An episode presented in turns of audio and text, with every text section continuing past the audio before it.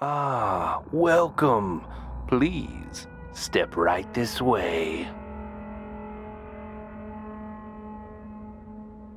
How about a little music to set the mood?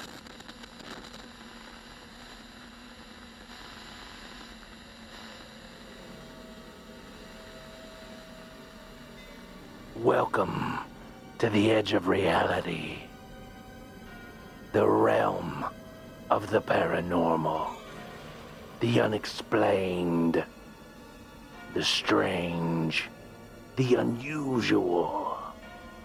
Those things that go bump in the night. I am your host, the Southern Spectre.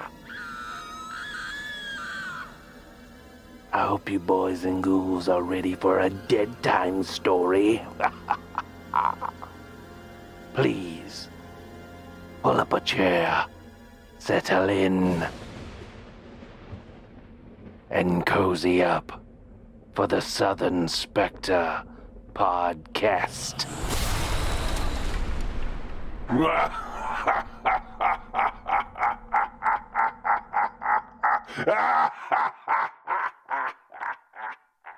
Hey guys, we're talking turkey on today's show, amongst a host of other things. So if you'd like to hear that, please continue to listen. But if you'd like to hit to the main story of today's episode, then please go ahead and jump on over to 29 minutes and 40 seconds.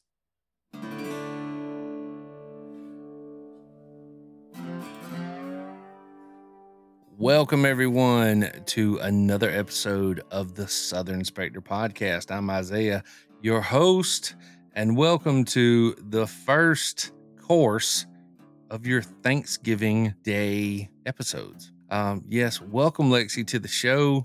I hope every everything's been going good for you. Um, we apologize for the for the delay of putting out another episode, but due to some technical difficulties that we could not see uh, foresee coming and happening, and not to mention uh, some scheduling conflicts. Uh, but I think we have it all worked out now. And uh, hopefully, moving forward, uh, we'll be able to stay on track. It is rather difficult. I'm in South Carolina, she's in Texas, and we do have different lives. Not to mention the fact that we're an hour apart, which is conflicting in itself, um, you know, time zone wise. But um, other than that, I think everything's going to be running smooth. Uh, Lexie, you still with me? I'm still with you. Okay. Um, yeah, guys, uh, you know, it, it is the time for giving. I just like to take a quick moment here and tell you if you haven't heard about it already, because uh, I did mention this in some of my earlier episodes this year. Um, but just take a quick minute to, um, you know, it's a time of the year to give thanks, uh, which is exactly what Thanksgiving is. Um, I hope you can all gather with your family around the the dinner table and enjoy some camaraderie and uh, fellowship. And uh, I hope that the season treats you well. You know, my son actually lost his brother earlier this year. In in memory of him, I had actually reached out to a uh, friend of mine that I met through my other podcast, the Southern Spoonful podcast. I reached out to Miss Frances Berry, who owns her company, Berry Beaux, down in Charleston, South Carolina. And between the two of us, we got together and we collaborated, and she created a hand custom bow tie. And if you head to berrybeaux.com forward slash collections forward slash charity, you can find it there. It is a red bow tie with black bears on it. And I picked out the black bear because it represents strength and courage and uh, moving forward, you know. And if you knew his brother, this is exactly who he was. Um, he was a great kid, and unfortunately, he was taken too soon from us all by a drunk driver. And uh, the numbers on drunk driving in the United States is staggering. And I know that there are a lot of parties and celebrations going on this time of year. So I just want to take a quick moment to just kind of let you know about that because these are great bow ties. Um, you're doing it for a good cause. And you have the option of a pocket square kids bow tie, pre tied bow tie, a self tie bow tie, or a necktie. Now, if you know, just like here in the South, you know, our neckties and our bow ties are something we take rather seriously, but this is quality handmade stuff. Um, I promise you, you are definitely getting getting your money's worth. And half of all the proceeds that this bow tie generates will actually go uh, in honor of my son's brother to as a donation in his name to Mothers Against Drunk Driving. I just want to take a minute to tell you about that. And so, please, if you feel it on your heart to um, help a good cause and to possibly purchase your own or uh, someone else a special gift this holiday season, I can highly recommend these people. Uh, Miss Frances Berry, uh, like I said, she is a phenomenal individual. She, like I said, she creates a great product and it will be done before you know it. It'll be arriving at your doorstep. And these are these are fantastic. These are these are great. Um, I've bought a couple. I know a couple of people um, around me as well that have bought them, and they, they're just they're just great. Uh, they got a classy design, a classy look to them, and I'm I'm pretty sure that uh, that bow bow tie or necktie wearer in your life will be more than pleased. So if you would take a moment, venture on over there, Berry Beaux, that's B E A U X dot com, dot com forward slash collections forward slash charity.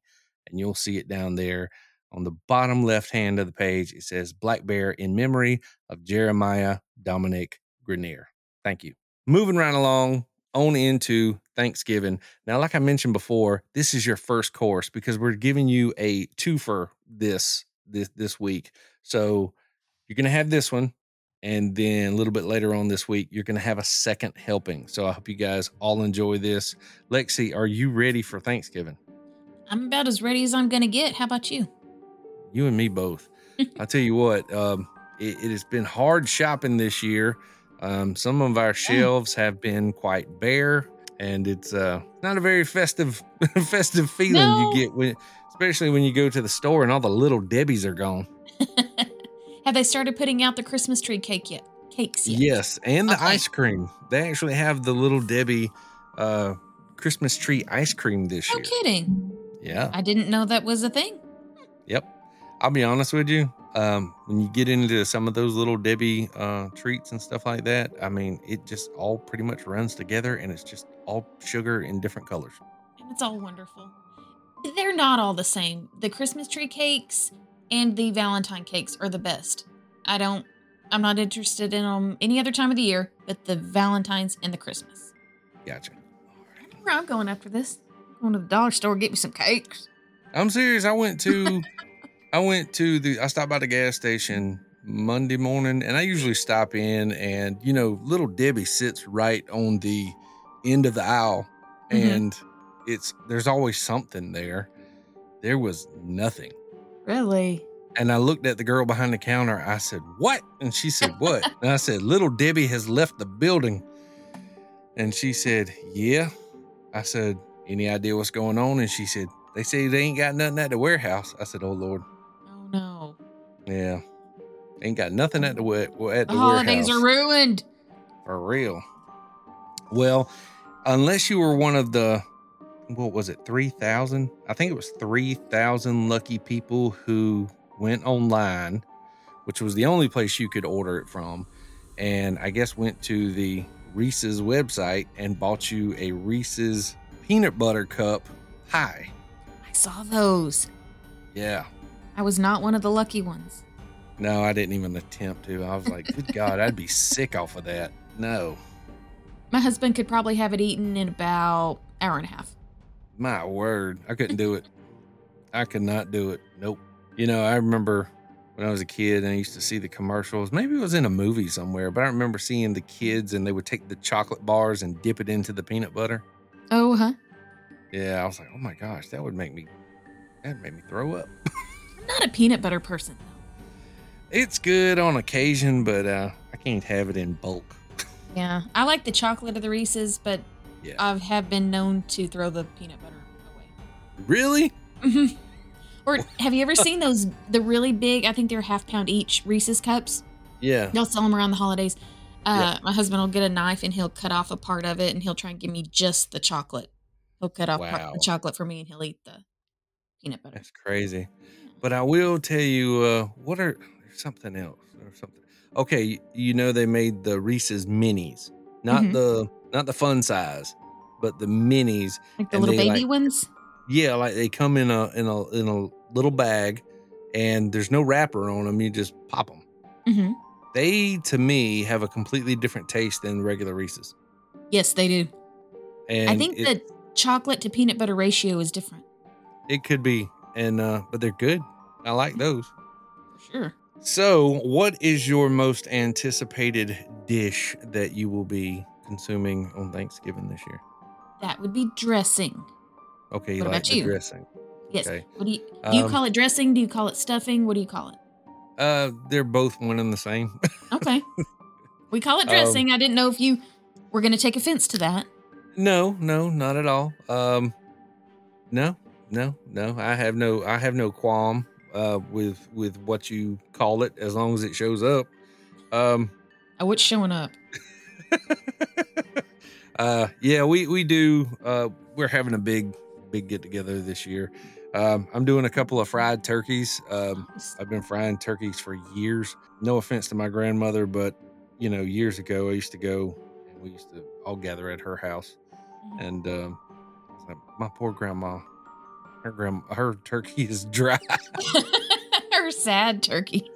Yeah, and so I just kind of took it upon myself and I began uh, frying turkeys, and it kind of grew into a love of doing that. And I haven't fried one in probably about three or four years now.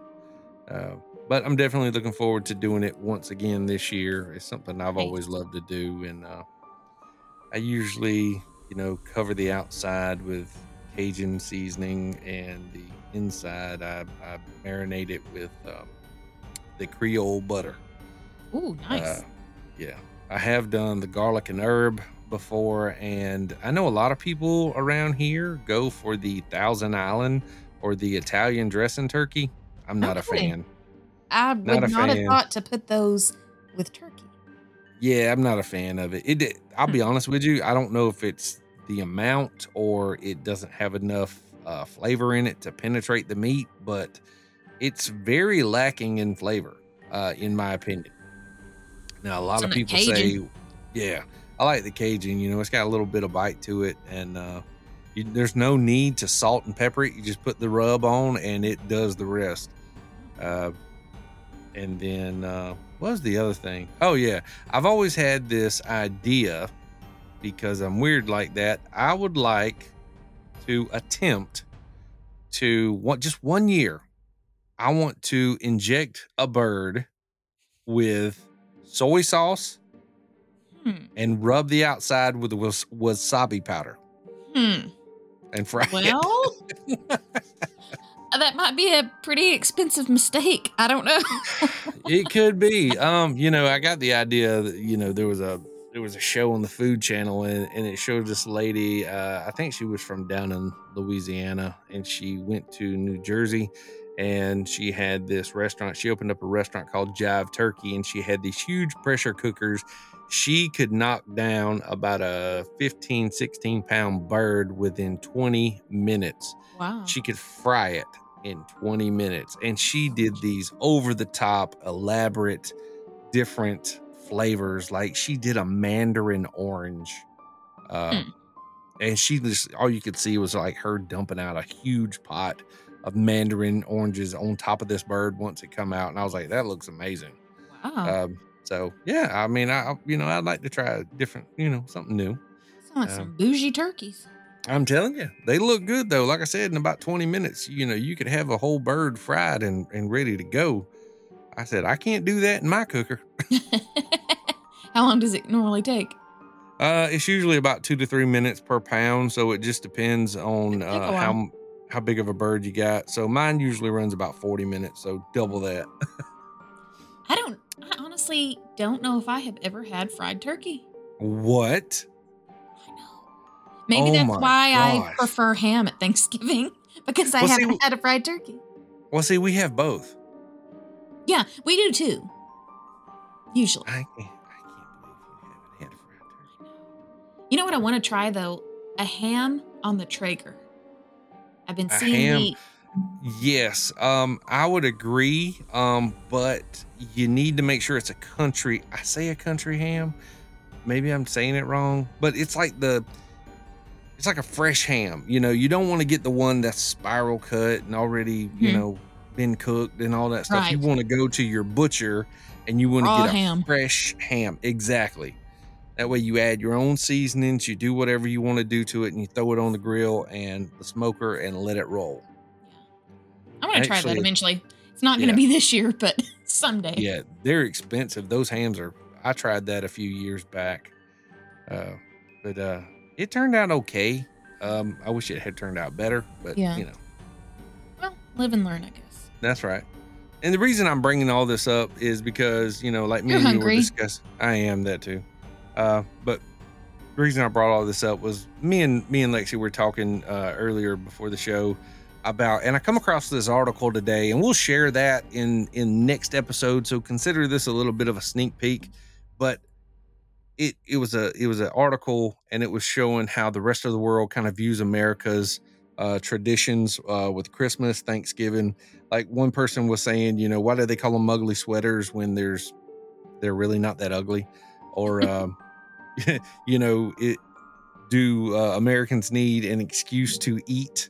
Um, do we just have little breaks between holidays because they looked at like Hall- we have Halloween, that's the candy holiday, and then Easter we're eating a bunch of chocolate, um, and then you know, of course, Thanksgiving, and then you know, not long after that we have Christmas. So yeah, I mean, Mhm. it is a lot of family get-togethers and stuff like that. But it's a if we didn't have, I'll be I'll be honest with you, I hate to say this, but if, with some families, if you did not have those holidays to get together, you wouldn't get together at all.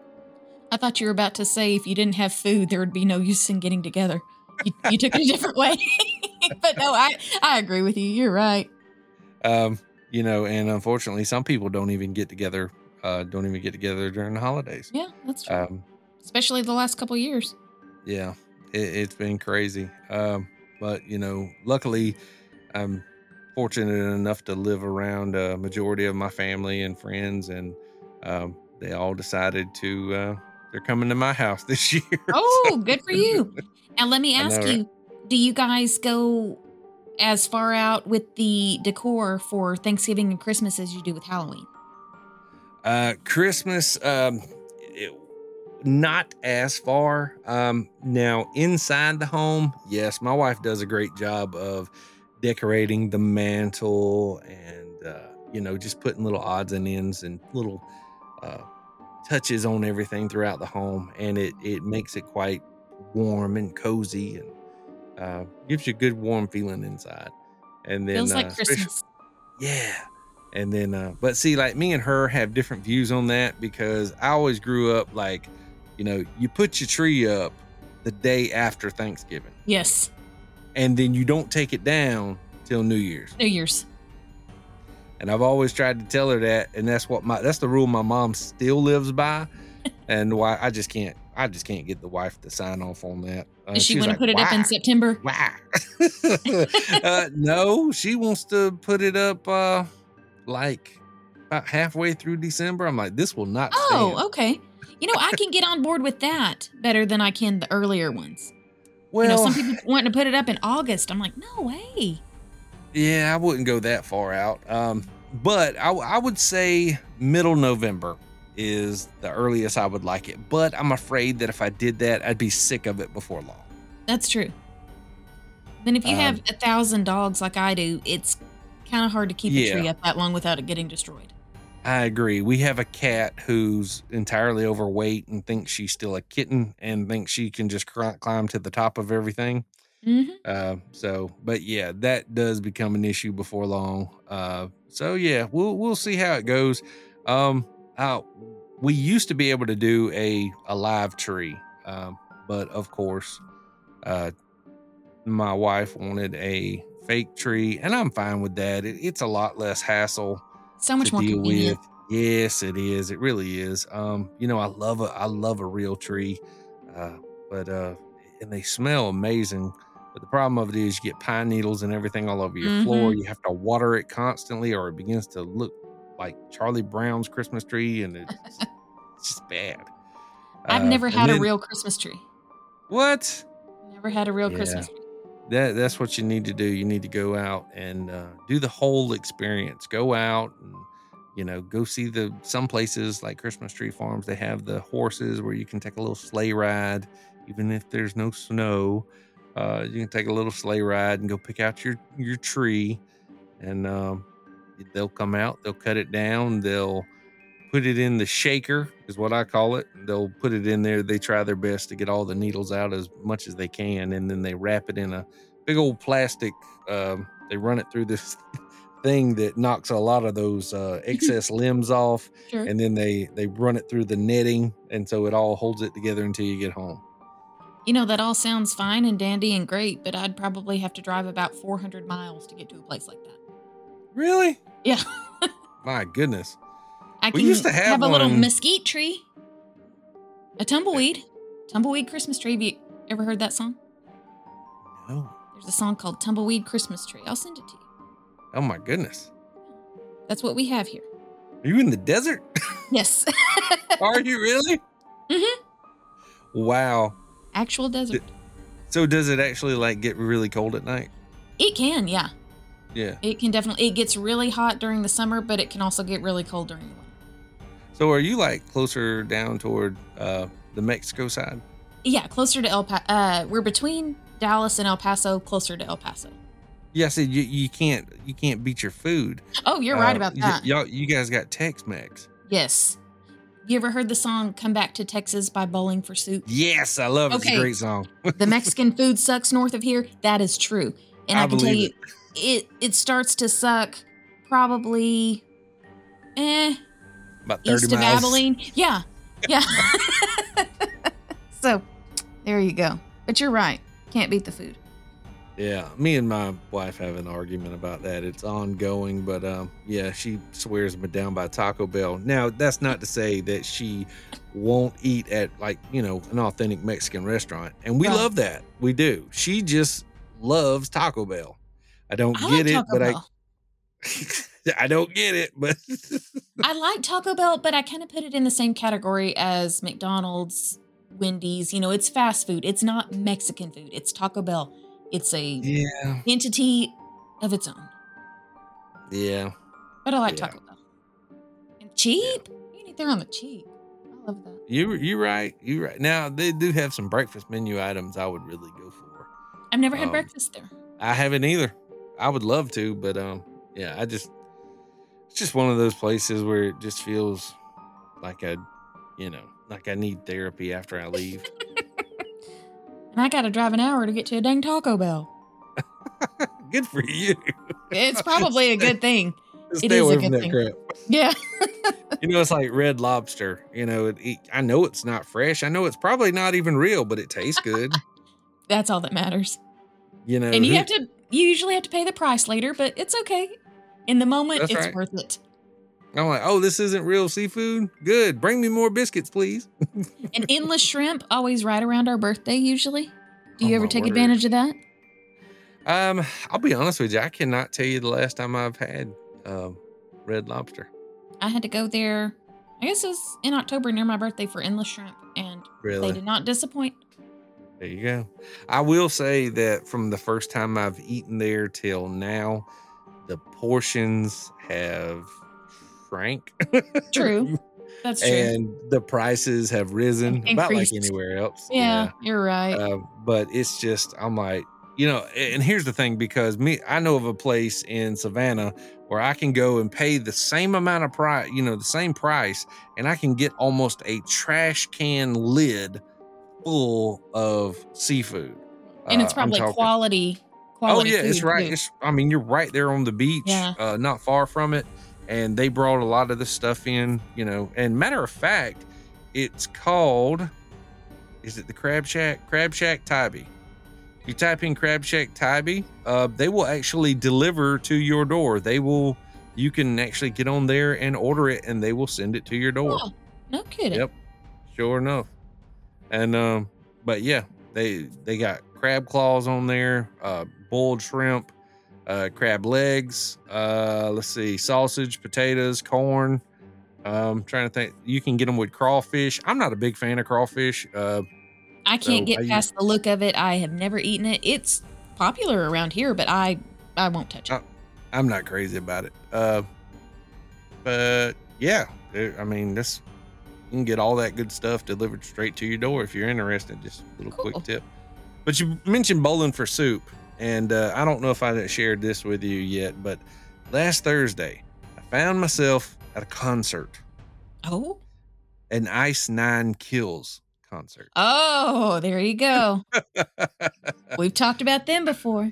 Yes, we have, uh, as of quite recently, as a matter of Yes. fact. And I've got to say, they put on a heck of a show.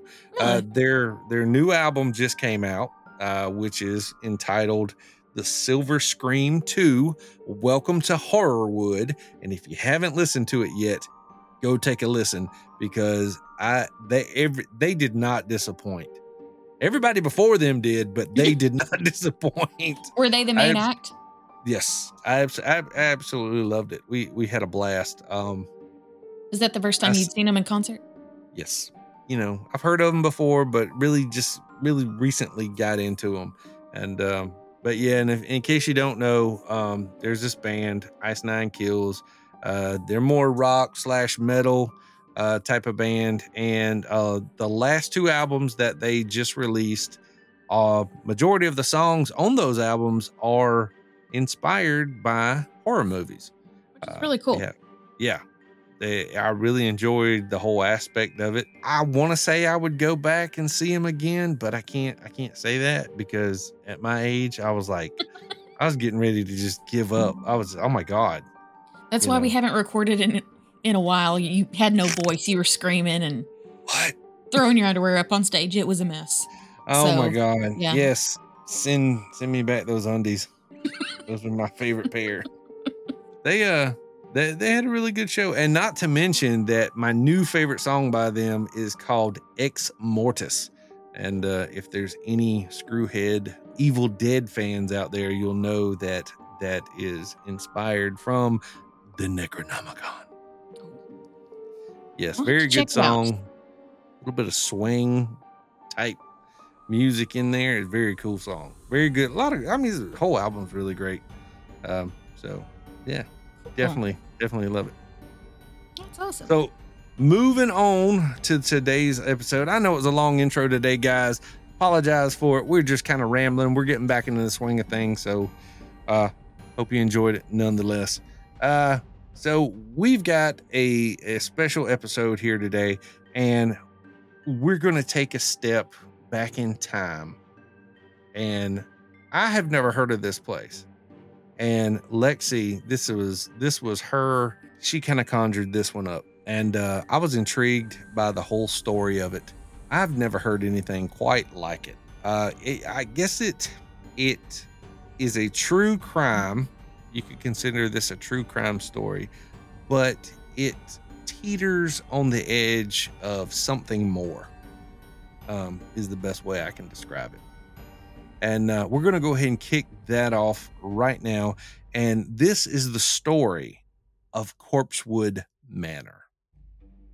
So, Lexie, according to allthingsinteresting.com, Dr. Charles Scudder came from a wealthy family and worked as a professor of pharmacology at Chicago's Loyola University.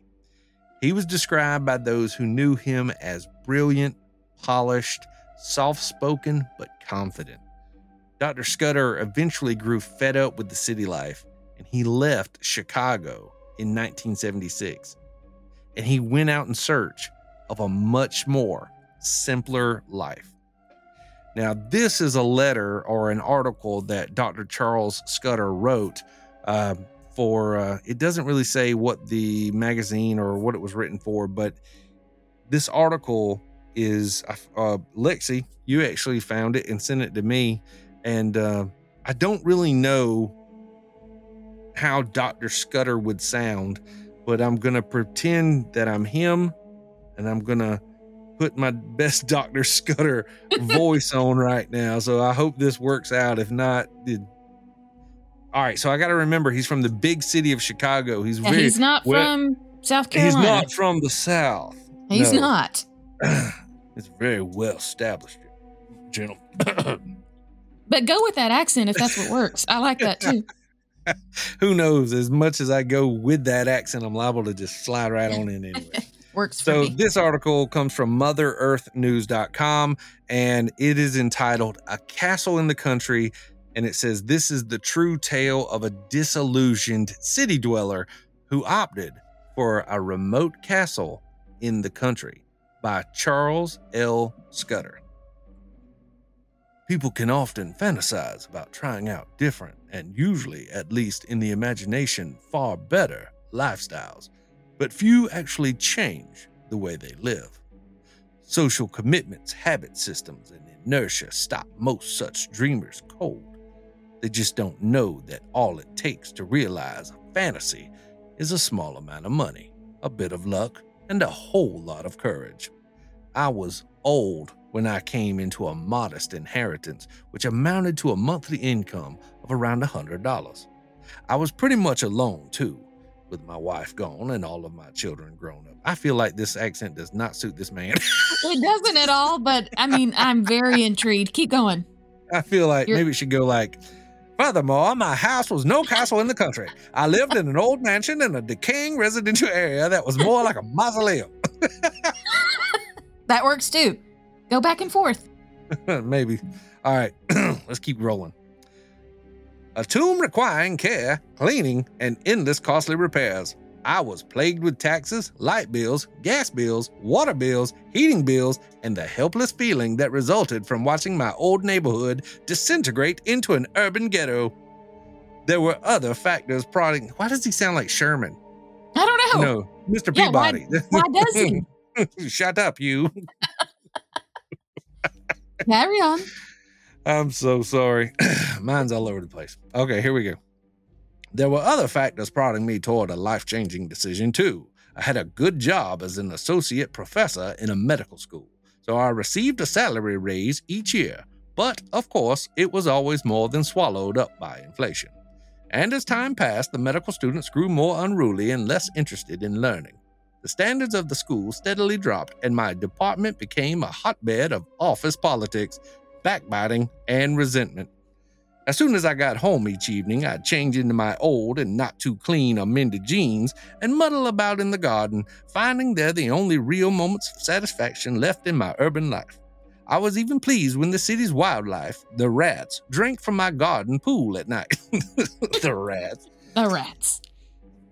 In such a melancholy environment, it was no wonder that I suffered, along, no doubt, with many others, from continual hankering, vexation, and apathy. But then I inherited my little income and I thought, I want out. Oh man, do I ever want out. The only person I really had to consider before making the move was my loyal friend and housekeeper, Joe, who for 17 years had cooked for me and my boys and cared for the mansion. He'd been in trouble with the law once and had only a fifth grade education, but he'd learned far more about the world than I had with all my degrees and somewhere along the line, he developed a talent for whipping up meals fit for a king. It seemed out of the question for me to ask Joe to move to a pretty ticky tacky house in the suburbs because he seemed to have an inherent dislike for anything modern. He even kept the cords of our new of our few electrical appliances tied in knots, as if to choke them. My companion also insisted on using iron skillets and old iron stone platters in his kitchen confessing once that he'd always wanted to cook on a wood stove. Furthermore, I knew I could never live in an apartment, a type of dwelling which I consider to be only slightly better than a prison. Um, I just kind of caught on to something, but uh, did you notice that he noticed that Joe was really good with tying knots? Oh. You, you It'll- guys will all. This will It'll all make sense later. It'll yeah, it'll all play out here shortly. So I wondered, where shall we go? What shall we do? And with my little inheritance providing the necessary impetus for change, I made up my mind. Why not make a clean break now? I concluded. Why not get back to basics? Be poor. After some soul searching conversations with Joe, I decided that we really needed to find some place in hilly country with the glamour of four seasons, but without super cold winters, with a good supply of pure water and wood for heating and cooking, and most important, with a measure of isolation. After years of enduring the sensory overload of city life, I desperately wanted to be situated where I could neither see nor hear my neighbors. I studied geological survey maps of southern states and wrote to the presidents of local realty boards. One such person answered that he had 40 inexpensive acres of hardwood trees in the Appalachian foothills, completely surrounded by national forest land. I figured that the cash from the sale of my city property, plus my retirement fund and the money in escrow, would allow me to make such a move. So I drove down to Georgia to take a look. There, I found hummingbirds, whippoorwills, butterflies, bobcats, great oaks, fungi, and rolling mountain woodland. I was hooked. While still lecturing, I bought the land, had a well dug 160 feet deep, planned my house, and bought a little camper and a Jeep. Then, in 1976, on my 50th birthday, I resigned from the school, auctioned off all the furniture and possessions I didn't care about, gave away all my electrical appliances, sold my property, and arranged for a moving company to take charge of the things I wanted to keep. Then, Joe and I, plus my two English mastiffs, left for our kingdom. Cutting ties that have taken a lifetime to form is a draining experience, and throwing away professional security and all its supposed conveniences and luxuries is like losing a piece of oneself. But for me, the change was like crawling out of an old, outworn skin. Now, we'll come back to this article momentarily. But to catch you up, so the 50 year old chose an isolated spot in the North Georgia woods to begin his new life with, of course, with his, uh, I guess, his friend and companion uh, housekeeper, Joe, along with their two English mastiffs. So, after leaving behind most of his worldly possessions, he decamped for the South with his lover, Joe Odom. Now, I that that is the way that this story unfolds. In case you have not picked up on it yet, that of course that Joe, I said Joe Odom, but I believe he's more uh, of a Joey Odom because that kind of confused me uh, to begin with too. Because I was like, hold up, is this the Joe Odom from Midnight in Garden of Good and Evil? Um, but no, this is he actually goes by Joey Odom, um, or Joe, I guess. So yeah, it was a little confusing, but on the same hand, I was like, well, they're both from Georgia, so it no telling. Good catch So yeah, I, I was kind of hold up. So after leaving behind most of his worldly possessions, he decamped for the south with his lover Joe Odom, constructing a new residence by hand in the depths of the forest. They called it Corpsewood Manor, named for the hauntingly bare autumn trees that dotted the area. Lexie, do you have anything to add right there? I don't know. To me, if you want a haunted house, that's the way to get one. Name your place Corpsewood. Not to mention everything else that uh, went on in this home that No you'll find kidding. out here shortly. But really, from that article, I don't disagree with a lot of what he has to say. I mean, you know, we- I think we all get a little tired of the rat race, I guess you can call it, and we don't get it nearly as much as the city dwellers. But Right. you know, sometimes you do just want to unplug and go somewhere you don't want to see or hear any neighbors. Just, you know, get out in nature a little bit. I agree. Um, you know, and it, it's funny because I think that that is what uh, I'm, I'm not saying this for everybody, but I think that's what the majority of the of the people even today want is a little bit of peace and quiet. Um, a, a little bit of their own property off to the side where nobody you don't have to walk out your front or back door and look at your neighbor. Um, but you know, a lot of people really go in for that out in the country lifestyle, and uh, there's absolutely nothing wrong with that. So now back to the article. He goes on to say, "What an exhilarating, unsettling, and strange rebirth it was. Joe, the dogs, and I left the city during an icy blizzard. We lost our way several times in the course of the trip, couldn't find the property. When we did reach the area and spent the night parked and lost, and after we had finally located our new home site, the storm grew worse. Dead Horse Road, our winding logging trail driveway, disappeared completely. For the next few days, we were alone and stranded in the wilderness and had to begin our new life by melting snow for our water supply. In the blizzard bound quiet, we faced up to the incredible amount of work that loomed ahead and the fact that we had much to learn. Our first task was to list our priorities and to make necessary purchases.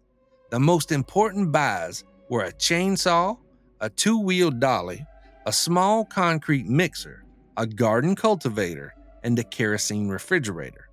We'd already picked up a wood stove at a flea market in the city. These and all of our possessions, which the movers eventually brought to the foot of the mountain, were put into temporary storage under plastic sheets weighted down with stones. Now, if I had hired movers, they would have moved it to where my property was. I didn't pay you to set it at the bottom of the, The mountain. foot of the mountain.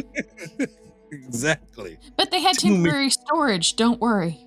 I know, right? Under plastic okay. sheets. It's just, it's just plastic sheets. Yeah. These are shower curtains. The rain, the rain will bead right off. Yep. So, as we cleared the forest and built by hand our house, we celebrated each achievement with a bottle of homemade wine. The mm. following list defines a few of our most memorable days. Relying upon a tripod of logs for a makeshift derrick, we installed the entire pumping system in the well casing. Our first burst of accomplishment came when free, clean, cold, and delicious mountain water began gushing out of the hand pump. Water Day. After a good bit of experimentation, we set up the kerosene refrigerator and actually got it to work. Ice Cube Day. We dug trenches and installed pipes for sinks, a tile field, and the chemical toilet, which was later enclosed in a round brick outhouse. Privy Day. Only, uh, I'm sorry, using only hand tools, we dug the excavation for the house's foundation, lined it with bricks, and filled it with concrete boulders. We used 45,000 bricks to raise the walls of the house, placing them three layers thick with two inch wide air spaces between the layers for insulation. Even so, the cost was quite low and the results were pleasing, though I'd never laid a brick before in my life. By the end of the first summer, we were able to move into the first floor, which contains the kitchen, dining room, and living room. During the second year, we put a roof over our two upstairs bedrooms, which are reached by a circular stairway that's illuminated by my own stained glass window. And of course, we celebrated Foundation Day, Beam Day, and at long last, Roof Day. Within two short years, we were living in an elegant mini castle. Our small country estate boasted a circular rose garden at the end of the drive, fruit trees and grapevines, a vegetable garden that produced fresh corn, cabbage, carrots, turnips, and other edibles, and a brick gazebo topped by a sun deck overlooking the garden where we take tea. We use many homegrown and foraged food products, and our meals must certainly be among the best in the world. After all, as Joe instinctively knew, nothing compares with wood stove cooking. In fact, we live in a grand style on a little over $200 a month. Of course, we have no electricity, no phone, and no television set, but we don't miss those things. We also have no electric bill, no phone bill, no water bill, and no fuel bill. We owe no one. True, we spend a little on taxes, gasoline, kerosene, and insurance, but most of our meager income goes for food. However, the garden, the fruit trees, and our flock of chickens reduce our grocery needs a bit further each year, and in time, we expect to produce almost everything we need to eat and more.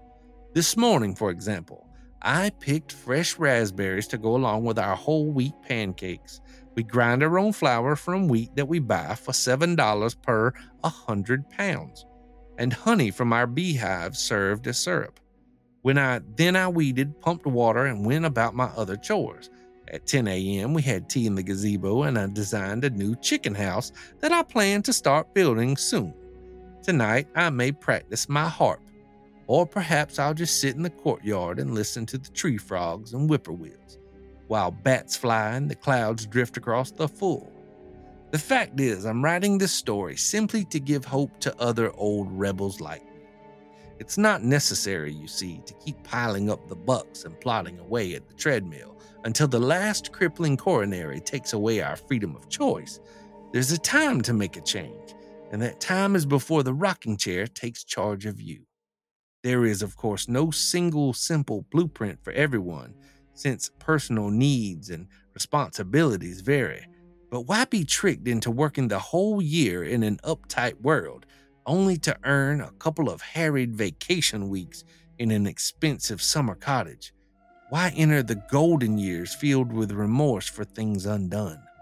My message is that we older people are really free, even more so than our young folks. And because of our experiences, perhaps a little, at least a little more wise. If we want a different, fuller, more exciting life than we're leading, one closer to this beautiful earth, we can have it. Our only chains are those in our minds. Just promise me that you'll think about it seriously for a while. After all, wouldn't you like to live in your own kind of castle in the country? Yes.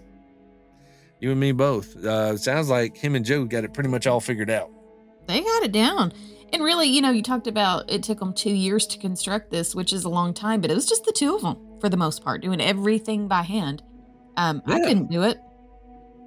Oh, me neither. Um, you know, I, I would say that I would like to think that nowadays it would be easier, but I don't think it would be. Yeah. Anytime you get away far enough from civilization where there isn't more civilization around you and you're starting on a on a blank slate here and you know, you've got to be the one to dig the well and you've got to clear the land and you've got to you know you're doing it all by hand then yeah i can definitely see that is that is quite the task. Yeah. so i mean as you can see we got joe and we got dr scudder and they moved out in the country. They just had dr scudder just had enough of his mundane life. He got it sounded like the humdrum of uh, of working a a job that he felt wasn't going anywhere and the the students weren't learning. They didn't want to learn anymore that he just had enough of it. And he said you know what? I'm going to change my current uh, position.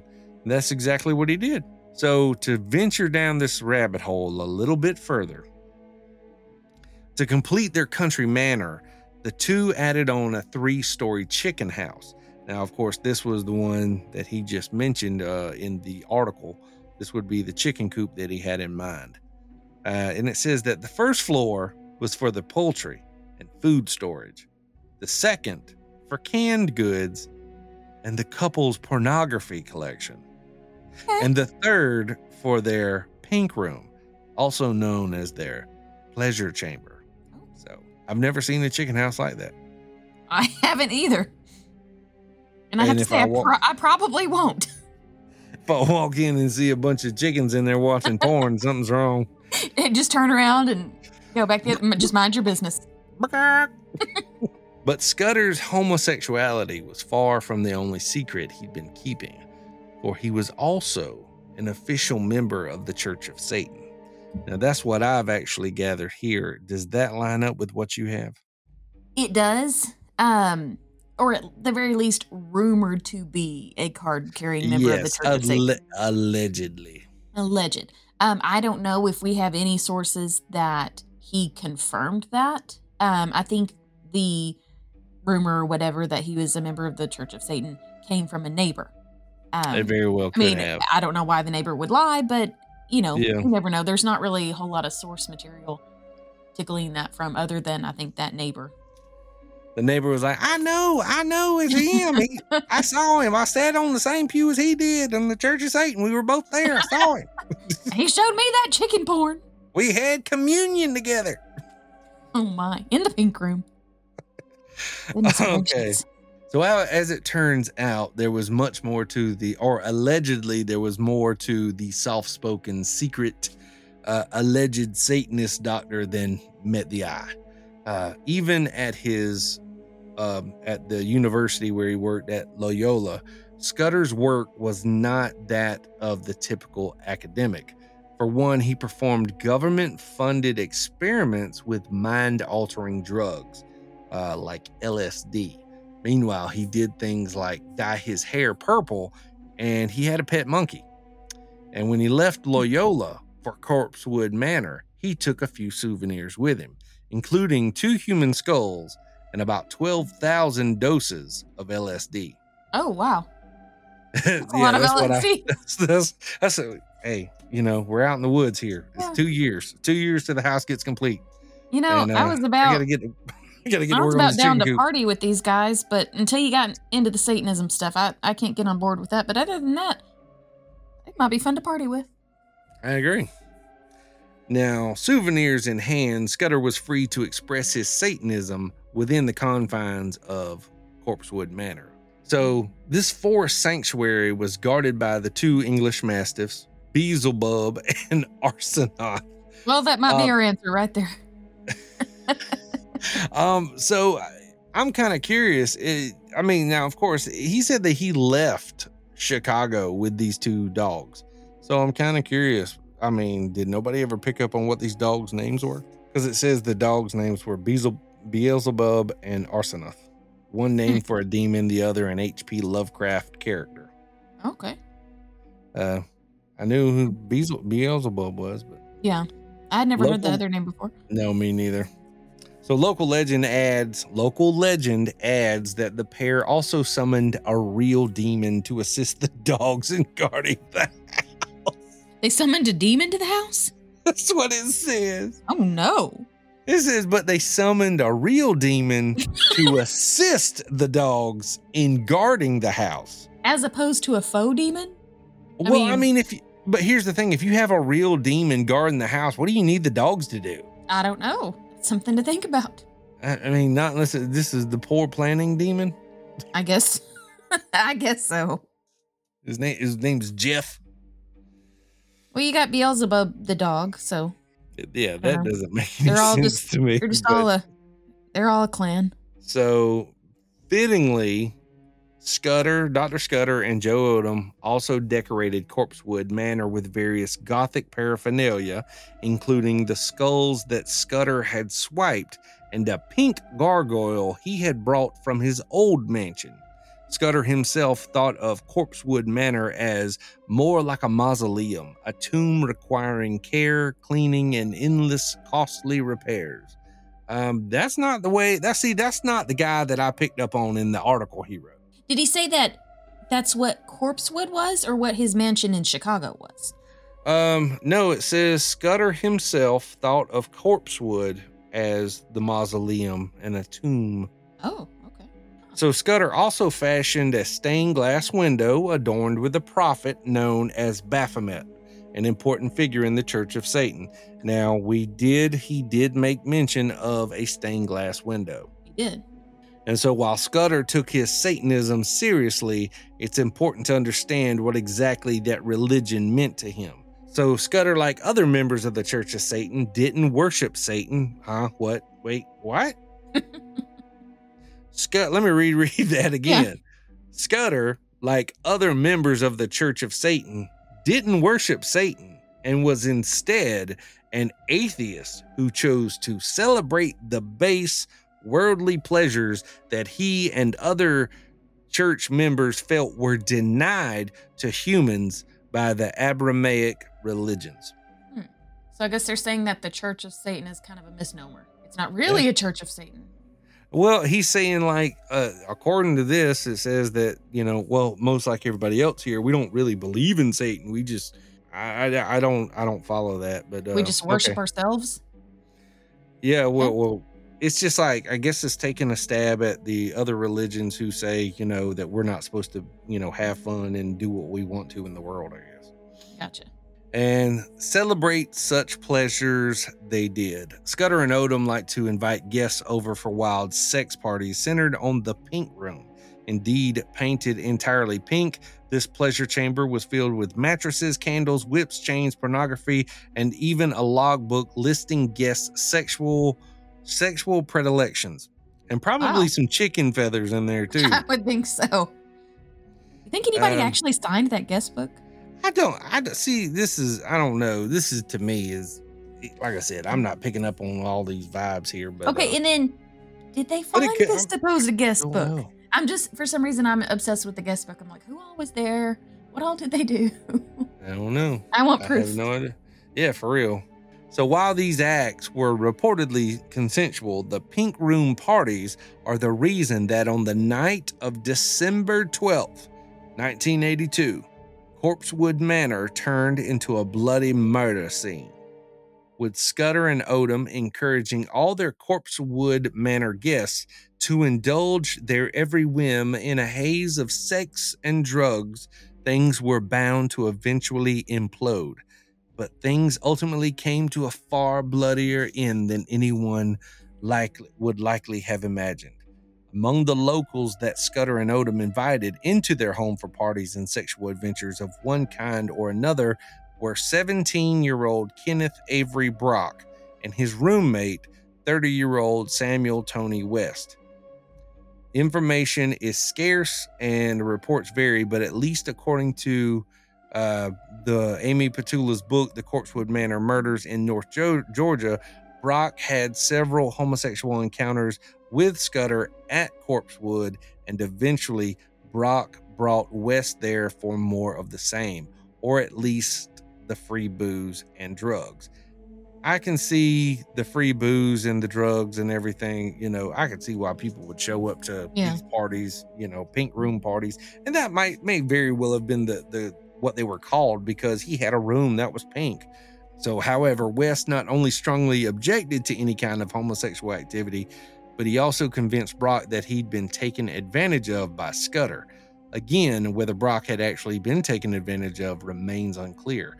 Nevertheless, Brock and West decided to return to Corpsewood and rob the two men in their isolated forest home.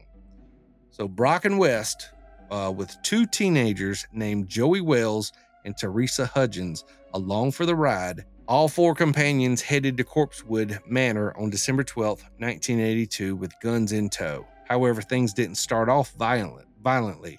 Initially, the four guests acted as if they were just there to hang out and accepted Scudder's offer of homemade wine, as well as a potent huffing mixture of or varnish, paint thinner, and other chemicals. Well, if you got a what 120,000, 12,000 doses of LSD, I mean, why yeah, why are you snorting paint thinner? it's called Toodaloo. Toodaloo. Make paint thinner, glue, and alcohol What? is what I had. It's called Toodaloo. Really? Yeah. I've never heard it called that. And apparently, they on the way there, they started using this on the ride up there. Hmm. I thought it was some kind of a South thing. I thought you would have known exactly what it was. Uh, Nope, never heard Okay. of it. No Toodaloo for you. Okay, good. No, no, I'm gonna pass. That is not Good. on my Thanksgiving menu.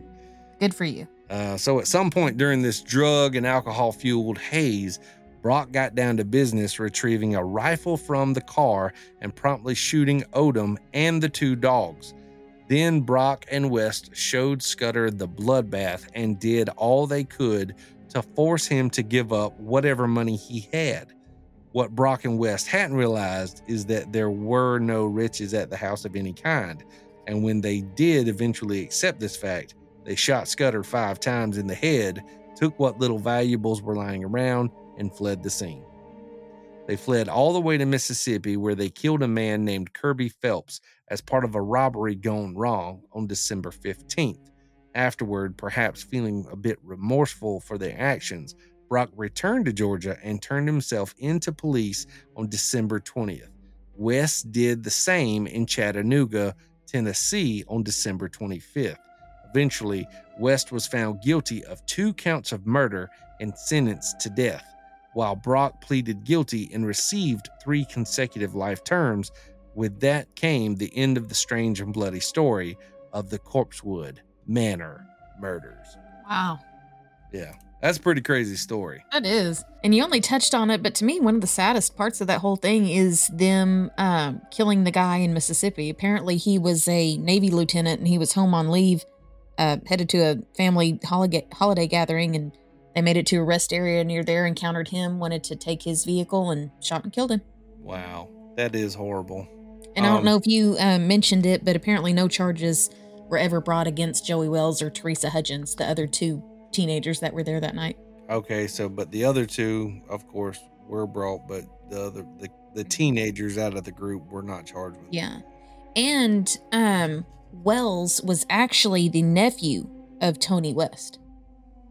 I she- got you. I got you. That's kind of the connection there, how they ended up getting all hooked up together. That makes sense.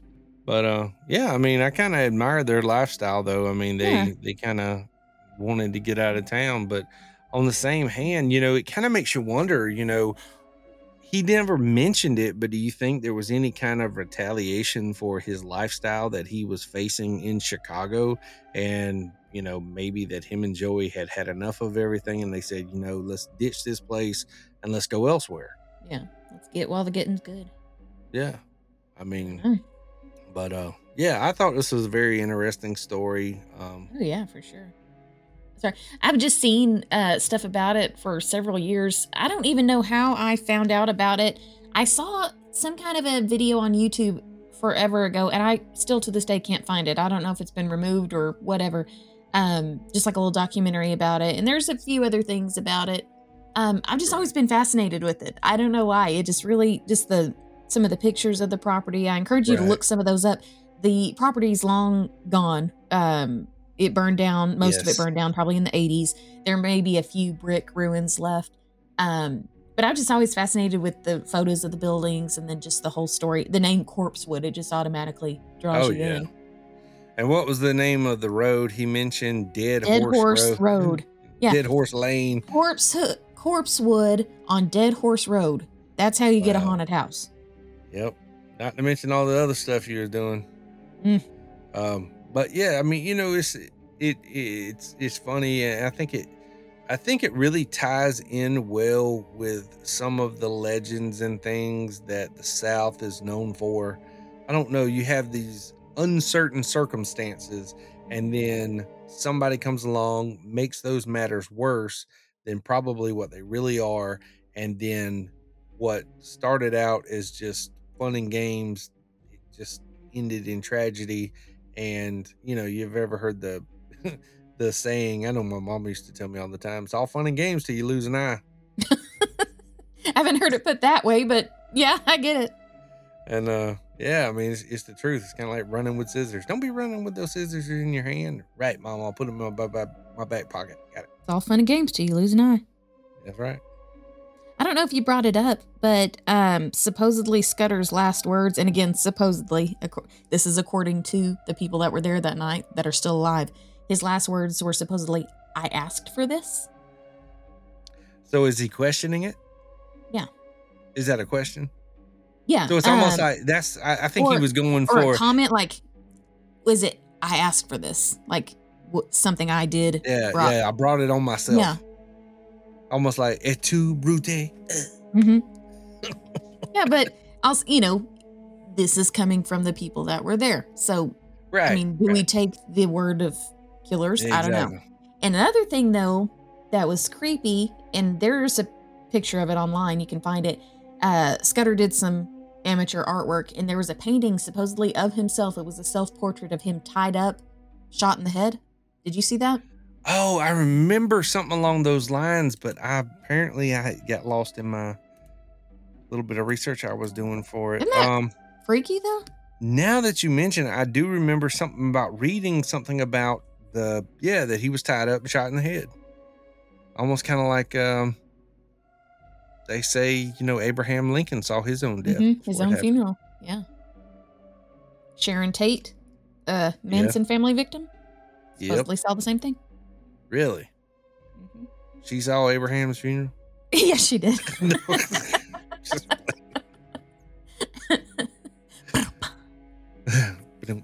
Hey, anytime we could put Lincoln and Manson together, those are my two two big ones. Now we have a connection. That's great. Mm, uh, so is it Abraham Manson or Uh, Marilyn Lincoln? Charles Lincoln, Marilyn Lincoln.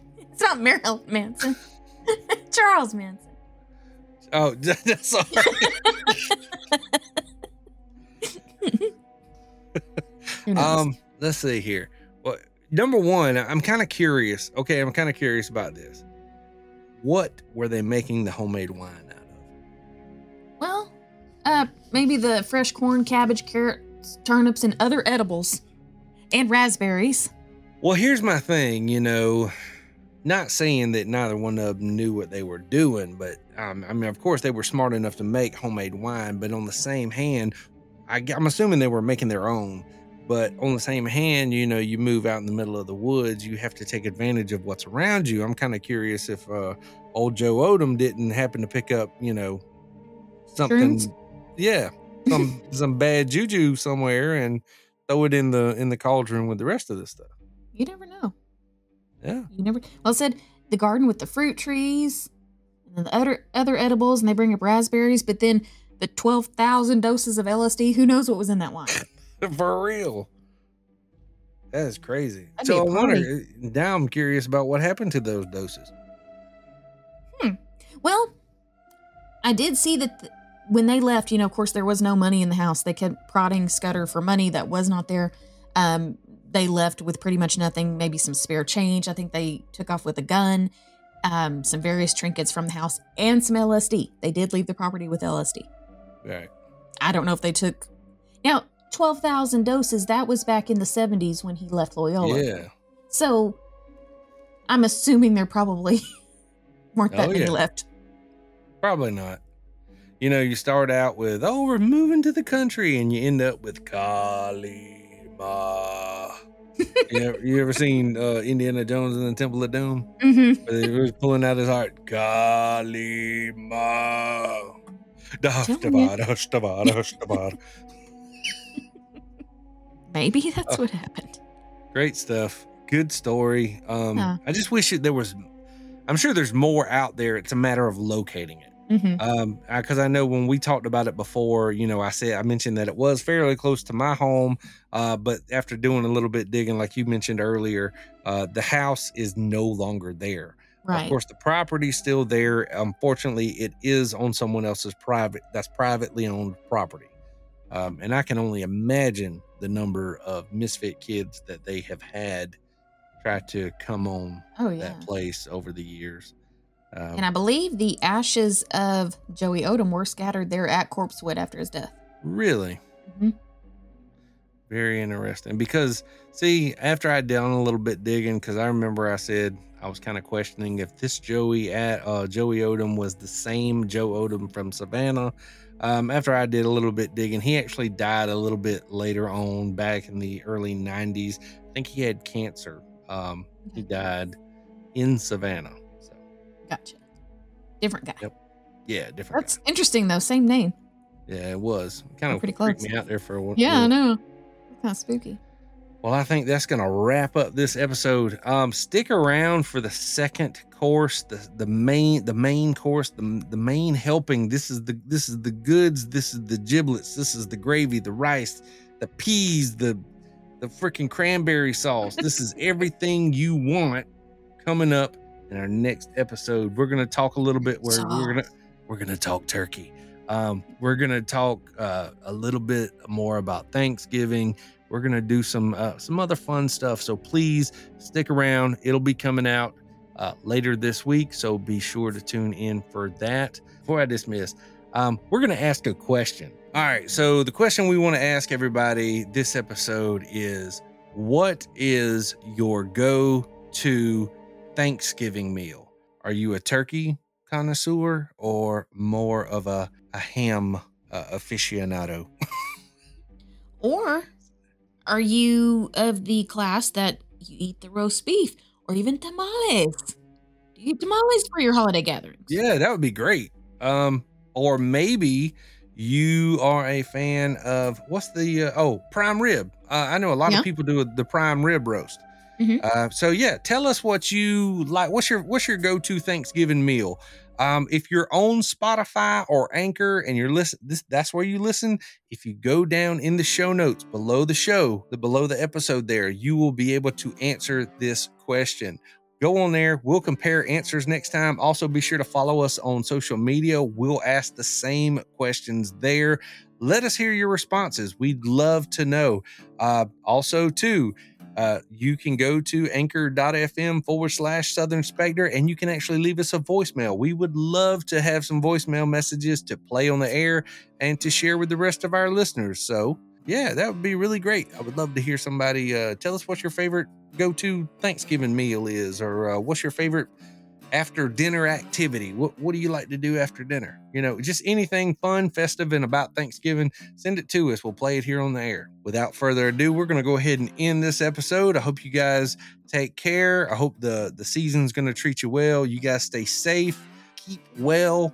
Just, just take care of each other, okay? And uh, I'm your host, Isaiah, and Lexie. Happy Thanksgiving, everybody. Stay safe and stay spooky. Happy Thanksgiving, everyone.